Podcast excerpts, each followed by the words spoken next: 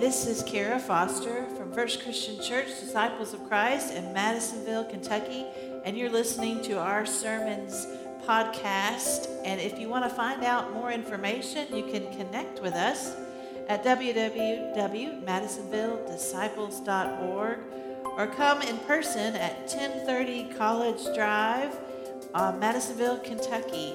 Subscribe and enjoy these podcasts. Well, we have been spending the last few weeks hitting the highlight reel of uh, Jesus' Sermon on the Mount from the Gospel of Matthew. The Sermon on the Mount is the longest teaching discourse from Jesus in all of the Gospels.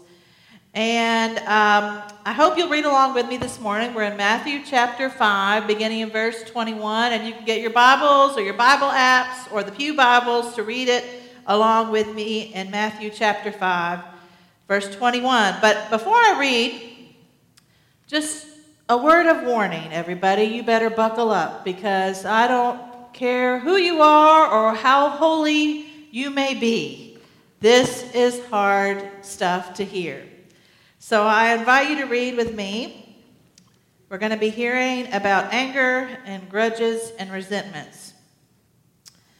Jesus says, you have heard that it was said to those of ancient times, You shall not murder, and whoever murders shall be liable to judgment. But I say to you that if you are angry with a brother or sister, you'll be liable to judgment. And if you insult a brother or sister, you'll be liable to the council. And if you say, You fool, you'll be liable to the hell of fire. So when you are offering your gift at the altar, if you remember that your brother or sister has something against you, leave your gift there before the altar and go. First, be reconciled to your brother or sister, then come and offer your gift. Come to terms quickly with your accuser while you are on the way to court with him. Or your accuser may hand you over to the judge, and the judge to the guard, and you will be thrown into prison. And truly I tell you, you will never get out until you have paid the last penny. I warned you, didn't I? Here in verse 21 of chapter 5, Jesus begins by lifting up Jewish law, thou shalt not kill. And then he sets the bar even higher for people who follow him. It's like Jesus is saying, you know, you can check the box, you can even show up and go to church on Sunday and drop money in the offering plate, but what's in your heart? It's how you live that matters. Faith is a journey. For Jesus, it isn't enough to just say, I show up. It isn't enough to just say, uh, I do not kill anyone. One of the big Ten Commandments. Jesus says it's what's in our heart that matters as well. Beginning in verse 21, Jesus names the Jewish law, and then he sets a new, even higher expectation.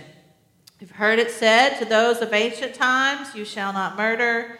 Whoever murders shall be liable to judgment. But I say to you that if you are angry with a brother or sister, you'll be liable to judgment. And then he goes on to say, When you're offering your gift at the altar, if you remember that your brother or sister has something against you, then leave your gift there before the altar and go. First be reconciled to your brother and sister, and then come and offer your gift. Now, one New Testament professor suggests this is a great example of Jesus using hyperbole here with exaggerated speech to make and prove his point. Like when he says, if your eye causes you to stumble, pluck it out and throw it away. I've never met anyone who's taken that one literally. Or the time Jesus said, Take the log out of your own eye, and then you'll better be able to see the splinter in your neighbor's eye. He loved to use colorful language that helps to make a dramatic point. Jesus says, if you're at the altar and you remember your brother or sister something against you, leave your gift there before the altar and go. Another one, he says, come to terms quickly with your accuser while you're on the way to court with him. Or your accuser may hand you over to the judge, the judge to the guard, and then you'll be thrown in prison and never get out. So I asked myself this week, what are the, what's the point of both of these examples, this hyperbole speech that he offers, what is he trying to actually get us to understand? If you remember someone has a problem with you while you're at the altar, he says, go immediately and try to make it right with them first. He mentioned another example. He's cutting, he's cutting into attorney's business here. Confront your accuser while you're on the way to the judge. What's the point? So I thought about this. And are you ready for my best Masters of Divinity from Vanderbilt University Biblical Exegesis? Are you ready for it? Here's what I think it is deal with it. That's what I believe he's trying to get us to understand. Deal with it. Deal with your anger. Deal with your hurt and your resentment. Deal with your conflicts because when you don't, it just gets bigger, harder, heavier to carry. You end up in prison for the rest of your life, as Jesus says. Deal with it before the judge has to wade in, before you go to the altar. Deal with it. It just gets bigger, doesn't it? It just gets messier when we don't. One thing I want you to notice here is that he doesn't actually say, Don't you ever get angry. He doesn't say, If you are holy enough or live your right life the right way, then you will never get angry and you will never be angry at anyone else and they will never be angry at you. But Jesus seems to assume that anger really is a part of the human experience. In fact, we know that Jesus himself got angry. One of the last things he did before his arrest in Jerusalem was when he shut down business as usual at the temple by tossing over those tables. That was pretty angry, Jesus. Jesus got angry. In fact, anger helps us to know that something is not as it should be. It helps us to know of injustices and wrongs. Paul in Ephesians, he puts it this way be angry but do not sin. He says, Do not let the anger, the sun go down on your anger. There it is again. This message to deal with it, to face it. Anger has its place in our world, but the truth is, we can't live there forever. I remember babysitting my little cousin as a team, and her mom had given us instructions to make sure that she had cleaned up her absolute bomb of a bedroom before she got home. And so I set my cousin to work and I went down in front of the TV probably. And um, a little while later, she came out and she said, I've got a doll cleaned up. Come check it out, Kara. And I thought, wow, that was really fast. And I looked at the room and it was so tidy, but it was also a little bare. And I noticed she was standing in front of the closet door and I had her move out of the way and opened it up, and it all literally came spilling out around my feet. She just wanted to shove it in there and hide it away and not deal with it. Pretend it's not there, not face it. And yet, when we don't, it just gets bigger. In fact, sometimes it even spills out onto innocent bystanders. If you've ever had a really hard day at work and you suddenly notice that you're yelling at your dog a little bit louder, we can take it out on the wrong people. My favorite, Frederick Buechner, he has a wonderful reflection about anger. In fact, I've probably read it to you all before. He says, Of the seven deadly sins, anger is possibly the most fun. To lick your wounds, to smack your lips over grievances long past, to roll over your tongue the prospect of bitter confrontation still to come, to savor to the last toothsome morsel both the pain you are given and the pain you are giving back. In many ways, it's a feast fit for a king. The chief drawback is that what you are wolfing down is yourself, and the skeleton at the feast is you. This is a really small example from my own life, but a few weeks ago when I went to this ministers' conference, I had landed back in Nashville on Southwest, and I was doing what we all do. We take our turns aisle by aisle, row by row, and you get up and you get your heavy overhead compartment bin out and you bring it down.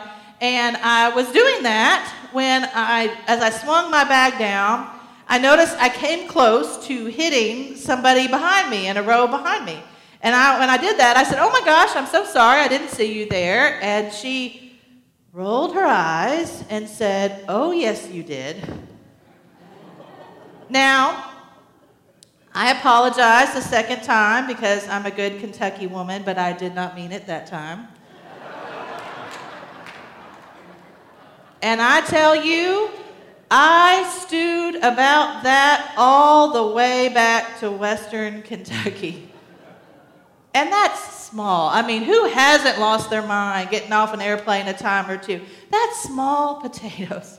I recognize when I talk about this today that this is hard stuff. It's hard, especially when we have been hurt or wounded deeply. Maybe even harder sometimes when we have been hurt or wounded deeply. If someone has hurt someone we love, it's so hard to deal with. And here is what Jesus is asking us to do to face it, to deal with it, and to try to do that sooner rather than later, to make it right, to learn the gift it is to actually say, I am sorry. And the gift it is sometimes just to hear it. And this, at this moment, I want to offer a little disclaimer here because um, I do recognize that this is such a hard topic. And um, sometimes relationships can't go back to what they once were. Not every relationship probably should go back to what it once was. And I think sometimes well intentioned ministers like myself, we have been quick to push those who have experienced great suffering and abuse straight on the path of forgiveness and reconciliation. And sadly, unintentionally, we have hurt the very people in need of compassion and mercy. Jesus is first and foremost a Savior of compassion and mercy.